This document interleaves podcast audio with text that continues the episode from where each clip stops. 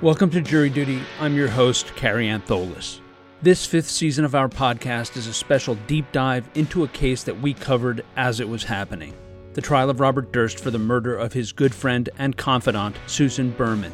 In Jury Duty, the Robert Durst prosecutor speaks. We present a series of exclusive interviews with LA Deputy District Attorney John Lewin, the lead prosecutor in that trial. John takes us on his journey from the very beginning of his involvement with the case, through the trial, and through the death of Robert Durst on January 10, 2022. In our last installment, Lewin spoke about the testimonies of a number of Durst trial witnesses, including Susan Berman's friend and former Saturday Night Live cast member Laraine Newman. In this episode, Lewin takes us through the questioning of more witnesses, including Mella Kaufman, the woman who considered herself to be Susan Berman's daughter. That's all coming up right after the break.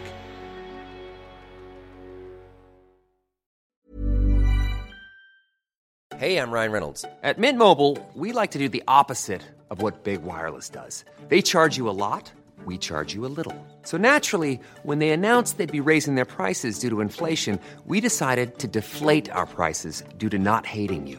That's right. We're cutting the price of Mint Unlimited from $30 a month to just $15 a month. Give it a try at mintmobile.com slash switch. $45 upfront for three months plus taxes and fees. Promote for new customers for limited time. Unlimited more than 40 gigabytes per month. Slows. Full terms at mintmobile.com.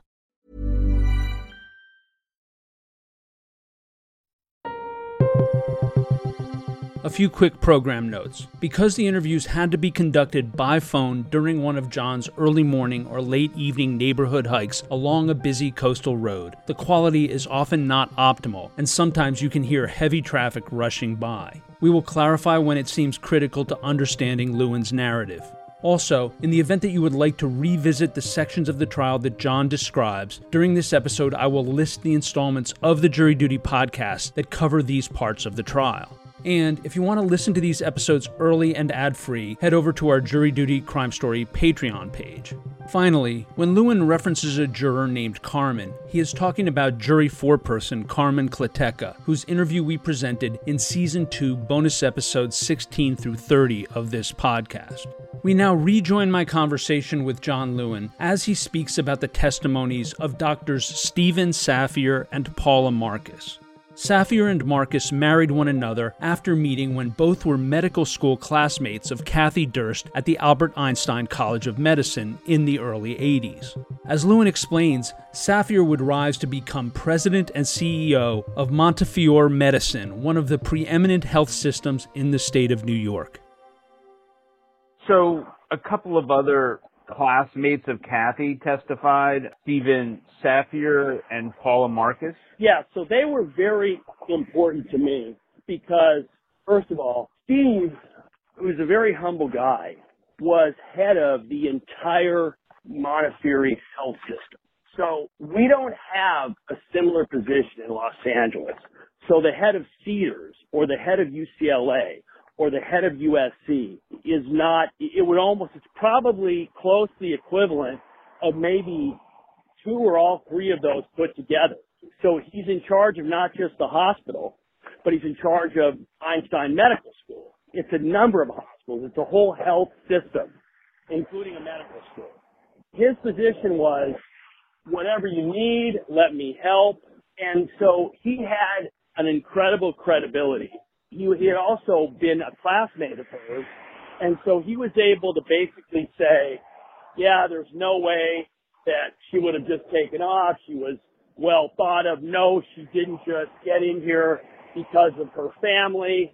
He was also able to testify, you know, he ran the whole health system. If the Durst were somehow these, you know, power brokers at the hospital, he would certainly know, and they weren't. So he really put that whole issue to bed. That's, by the way, another example of the defense decided, Dick in particular, that I am going to convince the jury that Kathy got in to medical school, not based on her own merits, but based on the family connections. Now the first problem was it was absolutely untrue and there was no evidence of it. But the bigger problem is even if it was true, it not only doesn't help your case, it hurts it because in this, with these women on my jury, particularly with Carmen, you know, as a doctor herself, you're basically telling these people that this woman did not deserve the accomplishments that she had earned. That was also impeached by Marion Watlington, who talked about how brilliant Cathy was, what a great student. So that's yet again another example of the defense reaching for a shiny object. Ooh, let's um, let's argue like Bob did that Kathy didn't really deserve to get into medical school. But where's it going? How does it help you? It doesn't. They never realize it. They never realize it even at the end of the trial. They're still making the argument. So he was able to address all those issues. His wife, Paula, they had met in medical school. Paula was a psychiatrist and Paula also had great perspective. And I remember one of the things that, and it was amazing to us, Dick had a few things that he just loved to talk about, just couldn't help himself. And we used to laugh. His favorite subjects were New York geography. So we would have a witness up there and Dick would want to show how much he knew about New York geography. So he would have Nick Chavin up there testifying about important stuff and he would be asking Nick, so now you go down 12th Street and now that connects up to Lenox, which, which runs east and west, right? Uh, yeah. And now you can get there by taking the X subway, et cetera, and we'd be thinking, wait, what? Doesn't make any sense. He likes to talk about New York geography. He likes to talk about cocaine. That was another favorite. He liked to talk about how Cathy had not earned her way into medical school, and he liked to talk about um, the tidal patterns uh, of Galveston Bay. Now, one of the reasons he liked to talk about the tidal patterns of Galveston Bay is that that's weather related, and Dick had some knowledge about that because Dick is a pilot. So I remember with Paula Marcus, Paula talked about running into Kathy, and Dick asked her a series of questions I still remember so when you were talking to her, what side of the park were you on? And she's literally looking at him. She is just perplexed. She doesn't understand. It's basically, what do you mean? What, like, what, well, what direction were you facing? Like, he's going to impeach what Kathy said in the conversation by the idea that, that she does not remember specifically which direction she was facing when she had the conversation. It was absurd. So again, I thought that Paula and Steve were very effective. They were also somewhat hostile to the defense because they did not like what they were doing and they showed it. And although certain people did not like that, in speaking to jurors later, my understanding is that they were very sympathetic. They also, the jurors knew what the defense was trying to do. They didn't like it either. And I think all of them enjoyed the fact that, you know, Paula in particular, she wasn't taking any shit from me. She whipped it right back at them. And so I thought that they both did excellent jobs.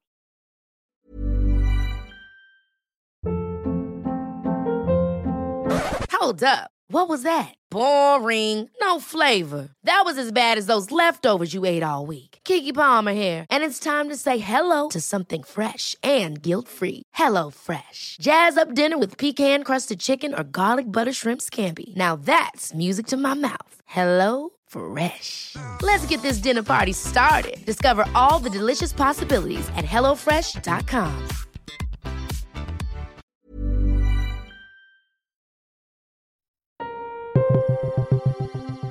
We begin the next part of today's conversation with John talking about the testimony of Elizabeth Jones, the housekeeper of the Durst Country Home in South Salem, New York. Elizabeth Jones, the housekeeper? Yeah, so Elizabeth Jones was important because in the midst of Kathy allegedly being missing, not dead, not, you know, murdered, just missing, Bob throws away all of her stuff, including some valuable stuff and tells Liz, just get rid of it. And I remember Liz, there's a quote, which say it was like Christmas. Okay, and she took a bunch of stuff. So she was. This is this is the, and this is at the South Salem house, correct? This is at the South Salem house. We had a similar situation with Karen Minicello where Bob got rid of all the stuff at the uh, East 86th Street apartment. So in essence, very quickly, and the way that I argued it, and I think it's true, is that you know normally when horrible things happen, right, the way the human mind absorbs things is we go through, you know, the five stages of grief. You know, denial, anger, you know, questioning, bargaining, and then acceptance. Bob went straight to acceptance. Okay? Okay, yeah, she's gone. I guess she's dead. Not how it works. So the reason Bob got rid of her stuff was Bob wasn't going through any stages of grief. Bob had no question about what happened. He knew she was dead because he killed her, and he knew she wasn't coming back, so he got rid of all her stuff. He went through anger before he killed her, and then he went straight to acceptance after he killed her. I, I think that's about right. I think that is true. In this next section, Lewin speaks about the questioning of Stephen Greenhouse, whose testimony was presented in tandem with the recorded conditional witness examination of Miriam Barnes. We covered Miriam Barnes' testimony that Susan Berman told her, quote, if anything happens to me, Bobby did it, end quote, in season 2, episode 7, as well as in episode 5 of this season. Greenhouse testified that Barnes said the same to him over three decades earlier. So a lot of these are companions with recorded testimony. Stephen Greenhouse was obviously paired with Miriam Barnes. Let me address that though. It's really important. So one of the problems that again, that the defense did not think out was they never had the coherent strategy of are these witnesses who are reporting the statements from Susan, are they honest but mistaken? Are they lying are they neither lying nor mistaken? Susan was lying. And if they would have done five minutes of analysis, they would have realized that there's no way you can argue that they are all honest but mistaken. Because the problem is, is they're all telling similar stories at different times. Many of them never know each other, didn't know each other. And most importantly, we could demonstrate that Miriam Barnes told her story of Susan's admissions about what she had done at the time it happened. So there's no way that it could have been memories implanted by the jinx or things that were read, etc. Because not only did she remember Susan telling her this, she told Steve Greenhouse before any mention was ever made of any of this in any newspaper periodical. That is an undisputed statement that I knew from the start. I don't think they ever understood that. I don't think they ever knew that, you know what, you're not going to be able to argue that Miriam Barnes is a product of implanted memory or of mistake. So Steve Greenhouse was hugely important because Steve, again, unconnected to Susan, he's just Miriam's friend, but he's very credible. He's a reporter and a lawyer, and he's saying, listen, she reported this to me back, you know, in 2000, right after Susan was killed. So that was his importance, and it was huge. I'm not sure if you interviewed Chesnoff and DeGuerin today, if they still understand. Yeah. John Ross, the special agent. So John Ross was important. So one of the issues that we had was we know a call is made to the dean Monday morning. We know that happened. The defense is saying it's Kathy. We're saying it's Susan.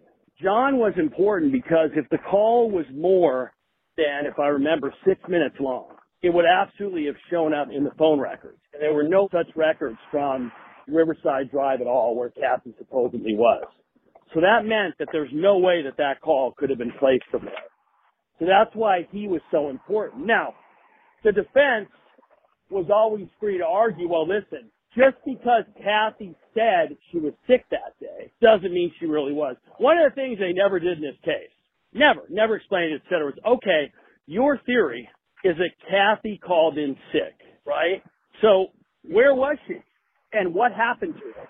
So if she called in sick, where is she? Do you realize they never dealt with that even slightly in the entire trial? N- nothing. Where is she? I mean, you gotta have something. So that's why John Ross was important.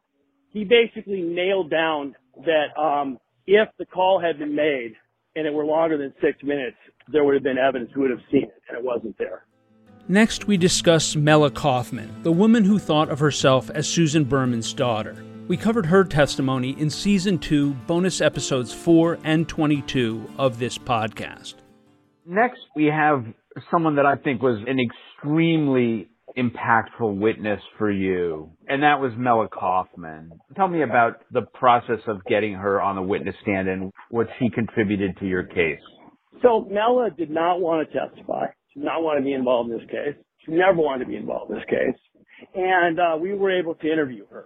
I took the lead on her interviews before she came to court. Habib ended up doing her examination uh, and did a beautiful job on it, and she was great. She's another witness where a lot of people on my team were very apprehensive about calling her, about how she was going to do. Everybody wanted to call her, but there was some discussion, do we really have to, and is it going to go well? I was very confident always that she was going to be great. She was terrific. I remember the cross was worse than terrible. You know, again, you have to have a plan. You have to know what that plan is and you have to understand what the limits are of that plan. And it's as if the defense decided, here's what we're going to do. We don't care what the evidence is. We don't care what the theory is. And they went in and tried to go after her and she destroyed them. So she was devastating on that and she was twice as devastating as Cross. If I might add, what I felt that she did for your case was, you know, you were very clear from the outset that Susan was a flawed human being.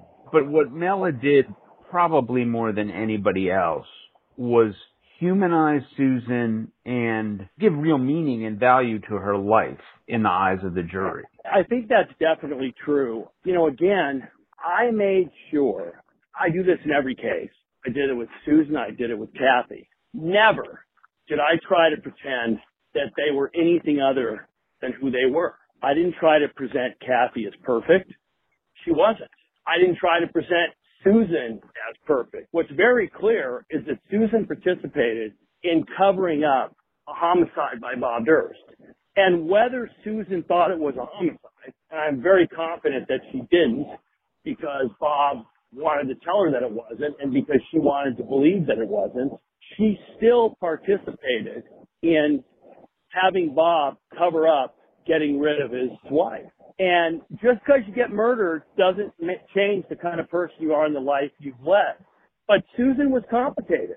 You know, she had many good qualities and some bad qualities. She was incredibly loyal and Susan was extremely good to Mella. But she was also incredibly difficult for Mella to deal with in a lot of ways because Susan was an extremely complicated person.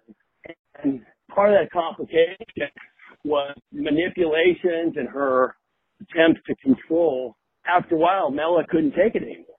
Now, that doesn't change the good things that Susan did for Mella. Susan was the closest thing Mella ever had to a mother. But it also doesn't mitigate the fact that some of the things that Susan did were not helpful with Mella. So yeah, Mella gave a very honest characterization of Susan, and she humanized Susan in a way that others didn't, but in an honest way. Not Susan was wonderful, Susan was perfect. So yeah, I think she was very effective. I thought Habib did a brilliant job getting that out of her. Next, we speak about undoubtedly the most hostile witness to the prosecution in this case, Doug Oliver. We covered Oliver's testimony in Season 2, Episode 36, and in bonus episode 24 of Season 2 of the podcast. Okay, my favorite subject to talk about with you, Doug Oliver. Uh, so, some of the most fun I had in the trial. So, I wanted to call Doug Oliver early in the case because I knew who he was. I knew that he was Bob's friend. I knew that would be the first example that the jury would hear of somebody who was clearly on Bob's side and who I thought not only lacked complete credibility, was a complete liar, but was one of the most arrogant, insufferable people I'd ever met. I realized this when I spoke to him on the phone. So one advantage that I have, Kerry, is I know that I'm taping every one of these conversations. I know what I'm saying. I know what I sound like. I know the jokes that I'm making. I don't do anything accidentally. So I'm aware, and if you listen to the Doug Oliver conversations, the first one is with Habib, and he is a complete asshole. Oliver is. Habib is simply asking him, the whole point is, will you talk to us? all he has to do is say no and we'll never call him again. But he won't because he wants to know what we know and what we're doing. So he keeps Habib on for a long time. Well, who are you talking to? Well, what have they told you? Well, why should I tell you something if you're not going to tell me anything? And Habib is very nice, etc. I call him a couple of weeks later, and I remember I want to talk to him. He said it's bad time, so I say no, no problem, no problem. You know, when do you want me to call? Call me X time, wherever it is. So I call him, and he doesn't answer. He doesn't call me back. I eventually get him on the phone, and he literally says, "I was on a plane. I was on a plane." Uh, well, you were on a plane. You told me to call you at that time. What do you want me to do? I was on a plane. Okay. I mean, I mean, it is what it is. What do you want from me? Well, uh, you listen. You're going to pick that time. Hey, hey, if you're gonna if you're gonna act like this, I'm. He was just beyond an asshole. So I know that if I can just control myself, let the jury hear all this stuff, they're going to hate him. So if you listen to those interviews with Doug, the beginning ones, it's basically him being a complete jerk and me trying to be as nice as I can be. Well, yeah, why don't we, let's just start it over. What do you mean start it over? What does that mean? What are you talking about? I'm not a lawyer. And I know that a jury will eventually be hearing this whole thing and they're going to hate him. So when I called Bob to testify, Doug Oliver testify, there was conversations. They were talking about having Doug Oliver testify as a character witness, which I just, I would have paid money for them to do that. So I had said to them, which I would always do, well listen, so you don't have to bring him back. If you want, I will agree to let you take the witness out of order. Meaning that when I'm done with him, you can do your character stuff and then I'll just cross him. I wanted them to put their money on Doug Oliver in front of the jury as early as possible. So what happened is he comes to court and one of the problems with the legal profession is it's very traditional. So people do things a certain way because that's how it's always been done. So as an example, you will hear people, and I was criticized, well, how come he is impeaching Doug Oliver with his credibility before he's asked him any questions? That's not how you do it. You hear these, these idiot experts saying. Well, of course, that might not be how most people do it, but that's because most people just, they're not very creative. They're oftentimes not particularly competent and they just do it because that's how it's always been done. I have found that when I want to gut a witness, the best way to gut a witness is to first of all destroy their credibility before they ever talk about anything substantively. So by the time you get to their substantive testimony, the jury wouldn't believe them if they end up saying that the earth is round. Or, in Dr. Loftus's case, that she's not sure. So that's what I did with Doug Oliver. So I knew that he was going to come in and he was going to be a complete asshole. He now had a lawyer. So I came in and, uh, very quickly when he is arguing about some statement that he knows he said, and he's like, I don't remember it, etc. I said, okay, this is going to be, this is going to be fun. And I get him designated an adverse witness. And a lot, again, a lot of the commentators had a problem with it because they don't know what the history is about how he had refused to give a phone number to be on call. So I had a whole lot of fun with him. I had all the clips ready to go. I had him dialed up and set up. And, you know, listen, I'm not going to be, I'm not going to be modest about it. You know, I think we destroyed, I don't know that he could have been destroyed any worse. Uh, we had every clip. He fell into every trap. And if it looked like I was having more fun than a fraternity at the Playboy Mansion, you're right. Absolutely. I could not have had more fun than that examination. I never wanted it to end. That concludes this episode of Jury Duty, the Robert Durst prosecutor speaks. Join us on our next episode as John Lewin talks about more witness testimonies, including that of Robert Durst's brother, Douglas. And if you want to listen to these episodes early and ad free, head over to our Jury Duty Crime Story Patreon page.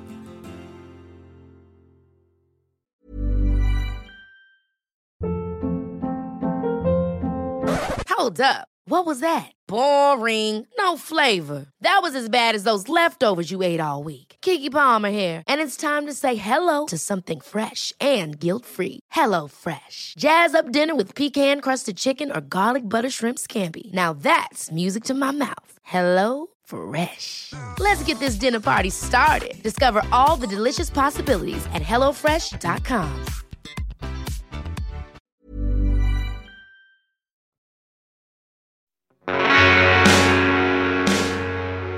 You can find more information about this trial at crimestory.com. Jury Duty is created, hosted, and produced by yours truly, Kerry Antholis. The episode was co produced, written, and edited by Chris Tarracone. Music for this episode was provided by Strike Audio. Thank you for joining us, and we hope you will come back for the next episode of Jury Duty, the Robert Durst Prosecutor Speaks.